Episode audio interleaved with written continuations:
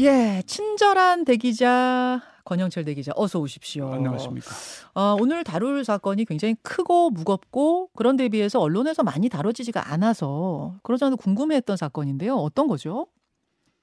광주 경찰 브로커 사건 이렇게 주로 불립니다. 예. 현직 치안 정감과 치안 정감이면 경찰청장 바로 아래 계급이거든요. 예.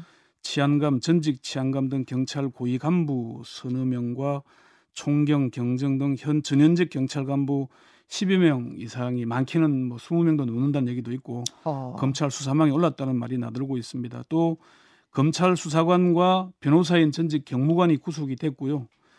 자치단체장들도 연루됐을 것이라는 얘기가 들리고 있는 좀 복잡한 사건입니다. 예, 경찰 고위직 한 명이 스스로 목숨을 끊으면서 세상에 더 크게 알려진 사건인데 스스로 목숨을 끊기도 했고 그리고 주변에 지금 10명에서 20명가량이 조사받고 있고 도대체 무슨 일이 벌어진 거야? 바로 이런 건데요. 예. 광주 경찰 브로커 사건 어, 어떤 사건입니까?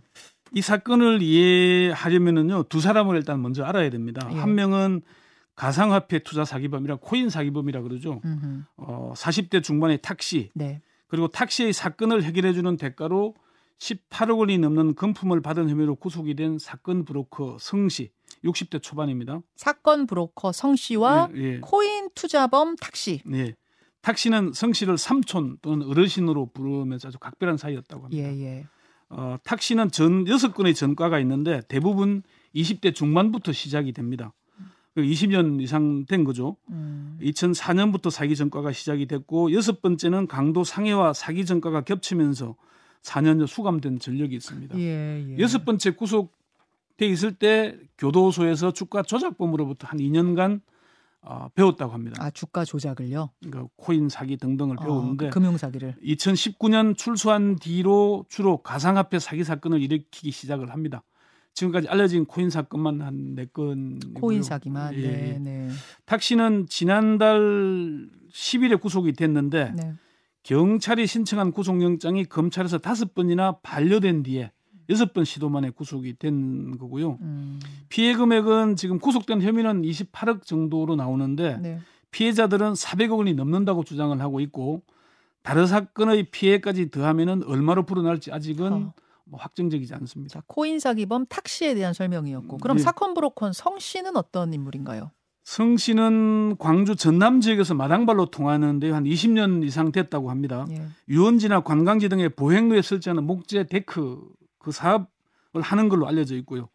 그런데 경찰들 경찰관들 사이에서는 회장님으로 불렸다고 합니다. 음. 기업체 회장이 아니라 경찰대 출신 간부들이 주된 멤버인 골프 모임 성경회의 회장이었다고 합니다. 아, 경찰대 출신 간부들이 멤버인 예. 골프 모임 회장. 그래서 그래서 성 씨와 연루된 의혹을 받는 고위 경찰 간부들이 주로 경찰대 출신인 것과 연관이 있는 걸로 보입니다. 성 씨 자체가 뭐 경찰 출신은 아니고요. 예. 그건 아닌데. 네, 예. 아, 알겠습니다. 성 씨, 그럼- 예. 성 씨의 역할은 주로 이제 뭐 사건을 무마해주고 돈을 받거나 인사 청탁을 한 걸로 일단 전달이 되는데 음.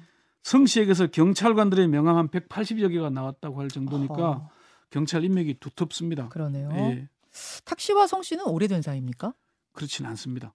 탁시의 말은 2020년 9월에 처음 만났다고 합니다. 한 음. 3년 정도 된 사이인데요. 탁시가 교도소에서 출소한 게 2019년 6월쯤인데 어, 그러니까 한 1년쯤 지나서 만나게 된 거죠. 음흠. 코인 사기 혐의로 서울 강남 경찰서에서 체포영장이 발부가 됐거든요. 예. 근데 본인이 전과가 많고 체포영장이 나왔으니까 경찰에 잡히면은 구속이 되지 않겠습니까? 음. 그래서 이 문제를 해결하려고 또 다른 사건 브로커 전 씨를 만났는데 이 전 씨가 자신의 능력으로는 해결이 안 되니까 성 씨를 소개했다. 소개해줘서 거물급 브로커 소개해준 사람이 성 씨였던 거군요. 어, 전 씨. 전 씨가 소개한 게 성 씨였던 그러니까요. 거죠. 예, 성 씨를 소개한 거죠. 예, 그래서 성 씨가 이제 처음 이 사건, 이 사건, 그러니까 체포영장이 발부된 사건을 해결해 줬다고 합니다. 예. 음. 그러면서 탁시가 성 씨에 대해서 전적으로 믿게 되는 아, 이 사람 그런- 능력 있구나. 예, 이렇게. 예, 예. 이 사건이 드러난 거는 그러면은 세상에 드러난 건 탁시하고 성씨 관계가 틀어졌기 때문인 건가요? 어, 그렇죠. 그게 아무래도 맞나요? 그렇죠. 어, 처음에는 두 사람의 관계가 아주 돈독했다고 합니다. 삼촌이라고 부를 정도였으니까요. 그런데 탁 씨는 사건이 무마되기를 바랐는데 성 씨는 수사편이나 수사 정보를 제공하는 역할을 했다고 합니다. 음. 그탁 씨를 잘 아는 법조계 지인의 말 한번 들어보시죠. 8월 4일인가 구속된. 그러면서 아 내가 내가 다 해줄게. 실제로 삼촌 뭐 이런 식으로 불러요. 다 해줄게 하면서 연들이한테 받아간 돈이 한 30억 돼요. 뭐 차량도 비트코인 그래요. 그러다 보니까 그러면서 점점 얘는 그 프로그램 얘를 협박하는 거예요. 물론 약점이 있겠죠. 협박을 해가지고 돈을 더 뜯어내려고 하는 거예요. 그러다 보니까 도저히 뭐 견딜 수가 없어서 제보를 한 거예요 검찰에. 음.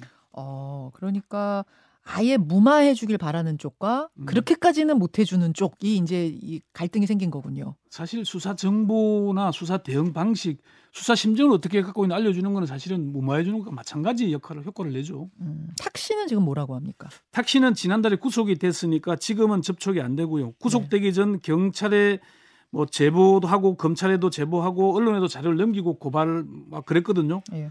탁씨 역시 돈을 줬으니까 사건이 무마될 걸로 알았는데 성 씨는 있는 사건을 없게 만드는 것이 아니었다라고 얘기를 하는데 탁 씨의 말 한번 들어보시죠. 예. 다른 제가 뭐 운영을 하다가 뭐, 뭐 잘못된 부분 여러 가지가 있었는데 그 부분의 일을 봐주겠다고 해놓고 당시 이제 수사과장이 와서 수사 자료를 주는 거죠 그냥 말 그대로 무마가 아니라 접수한 증거 자료 있죠 예. 상대편이 주장을 했는데 담당 수사관은 이렇게 이렇게 심증을 갖고 있고 이렇게 수사를 한다 그런데 요러 이렇게 대비를 해라는 거예요 저한테 예. 그러니까 수사 자료를 주는 거예요 그냥 음, 수사 정보를 경찰관이 직접 줬다는 건가요? 그렇죠. 그렇게 얘기를 하고 있습니다. 공무상 비밀 누설을 했다는 걸 말하는 겁니다. 수사는 경찰의 간부가 접수한 증거 자료, 어. 고소장이나 고발장 같은 걸 주고 수사관의 심정과 수사할 방향까지 알려준다는 것은 엄청난 범죄입니다. 어. 탁시 말로는 경찰 검찰과 경찰이 핑퐁식으로 오고 가면서 3년째 수사가 진행되지 않고 있는 사건도 있다고 합니다. 이미 기소돼서 재판받는 사건도 있고요. 음. 탁시의 법조계 지인은 브로커 성 씨는 실제로 광주 경찰청이나 광주뿐 아니라 서울 강남 경찰서, 서울 중앙지검, 서울 경찰청, 금융범죄수사대 등 다 사건 무만은 아니고 편의 제공이나 수사 정보 제공하는 식으로 봐줬다 이렇게 얘기를 했어요. 음. 코인 사기 사건이 전국에 걸쳐서 진행되기 때문에 로비하는 지역도 전국적이었다는 겁니다. 예. 검찰이 어제도 전남 경찰청 등을 압수수색했지요. 예, 어제도 전남 경찰청과 진도 경찰서, 해남 경찰서 등 일곱 곳을 압수수색했습니다. 지난달에는 광주 경찰청과 광주 북부 경찰서 등을 압수수색을 했고요. 네. 어, 경찰은 전남 경찰청의 지난 3년간 승진 등 인사 관련 자료를 압수한 걸로 전해지고 있습니다. 왜 승진 자료를 본 거죠? 이게 이제 승진 예, 지난번 전남 전 경 전남 경찰청장이 사망했잖아요. 네. 이게 승진 대가로 돈을 받은 혐의를 받았었거든요. 아, 그 얘기는 브로커 성 씨가 이 승진에도 개입했다 이렇게 보는 거예요. 전 광주 전남 지역 경찰에는 승진하려면 성 씨에게 줄을 대야 한다 이런 말이 받아했다고 합니다. 와, 브로커 성 씨한테 줄을 대야 된다 말이 예. 있을 정도. 아니 경찰 인사가 어떻게 이루어지길래 아직도 인사청탁이 오가고 뭐 금품이 오가고 이런다는 얘기예요? 경찰 인사는 크게 두 단계로 나뉘는데요. 총경 이상하고 경정 이하로 나누는데 예. 총경 이상은 경찰청장이 추천하고 행안부 장관이 제청하고 총리를 거쳐서 대통령이 임명하고요. 예. 총경 전보는 경찰청장이 하고 어, 총 경정 이하는 주로 지방 경찰청장에게 승진 인사를 담당을 합니다. 그러니까 음. 이제 지방은 주로 하위직들이 많잖아요. 음흠. 그리고 인사 청탁이 그렇게 진행되는 겁니다. 그러니까 성 씨는 지방 경찰청장하고 친분을 과시하고 승진 인사는 성 씨를 통해야 한다는 말이 나도는 어. 정도니까 탁시의 법조계 지인의 말 다시 한번 들어보시죠. 예. 그 다음에 경찰 인사에 관여하기 위해서는 구의경찰, 치안감, 치안병관 이런 좀 선이 있어야 되잖아요. 그게 전국적인 단위로 그런 걸 로비를 했어요. 항상 골프 치고 술, 마- 술 마시고 돈 뭐 용돈 주고 거기에 등장하는 사람이 그 다음에 광주경찰청에 이런 사람들이 등장해요. 예. 녹취록도 있어요. 수서역 근처에 식당 한정식집에서 과 각 만나서 청탁하는 내용의 녹취록도 있어요. 여러분 지금 탁씨하고 성씨 관계가 틀어졌기 때문에 지금 탁씨 쪽에서 탁씨 측에서 이제 성씨에 대한 얘기를 이렇게 자세하게 다 해주는 건데 예. 뭐 이름 실명까지 나오네요.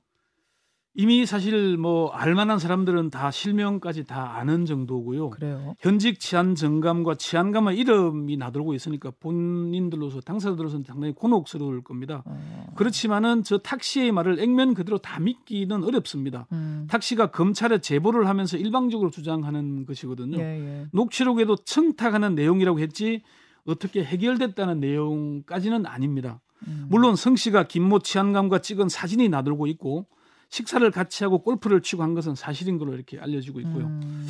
어, 경찰로서는 그 사실만으로도 엄청난 타격 아니겠습니까? 그렇죠. 성 씨가 경찰에서 마당발로 통하고 사건 브로커로 인사청탁 브로커로 오랫동안 활동했다는 것은 경찰로서는 뼈아픈 대목일 수밖에. 경찰로선 뼈아픈 대목이고 국민들로선 정말 충격적입니다. 그 아직도 이런 게 있다고? 사실 저는 이 사건을 보면서 과거에 이른바 한바비리 사건이 떠올랐습니다. 음, 음.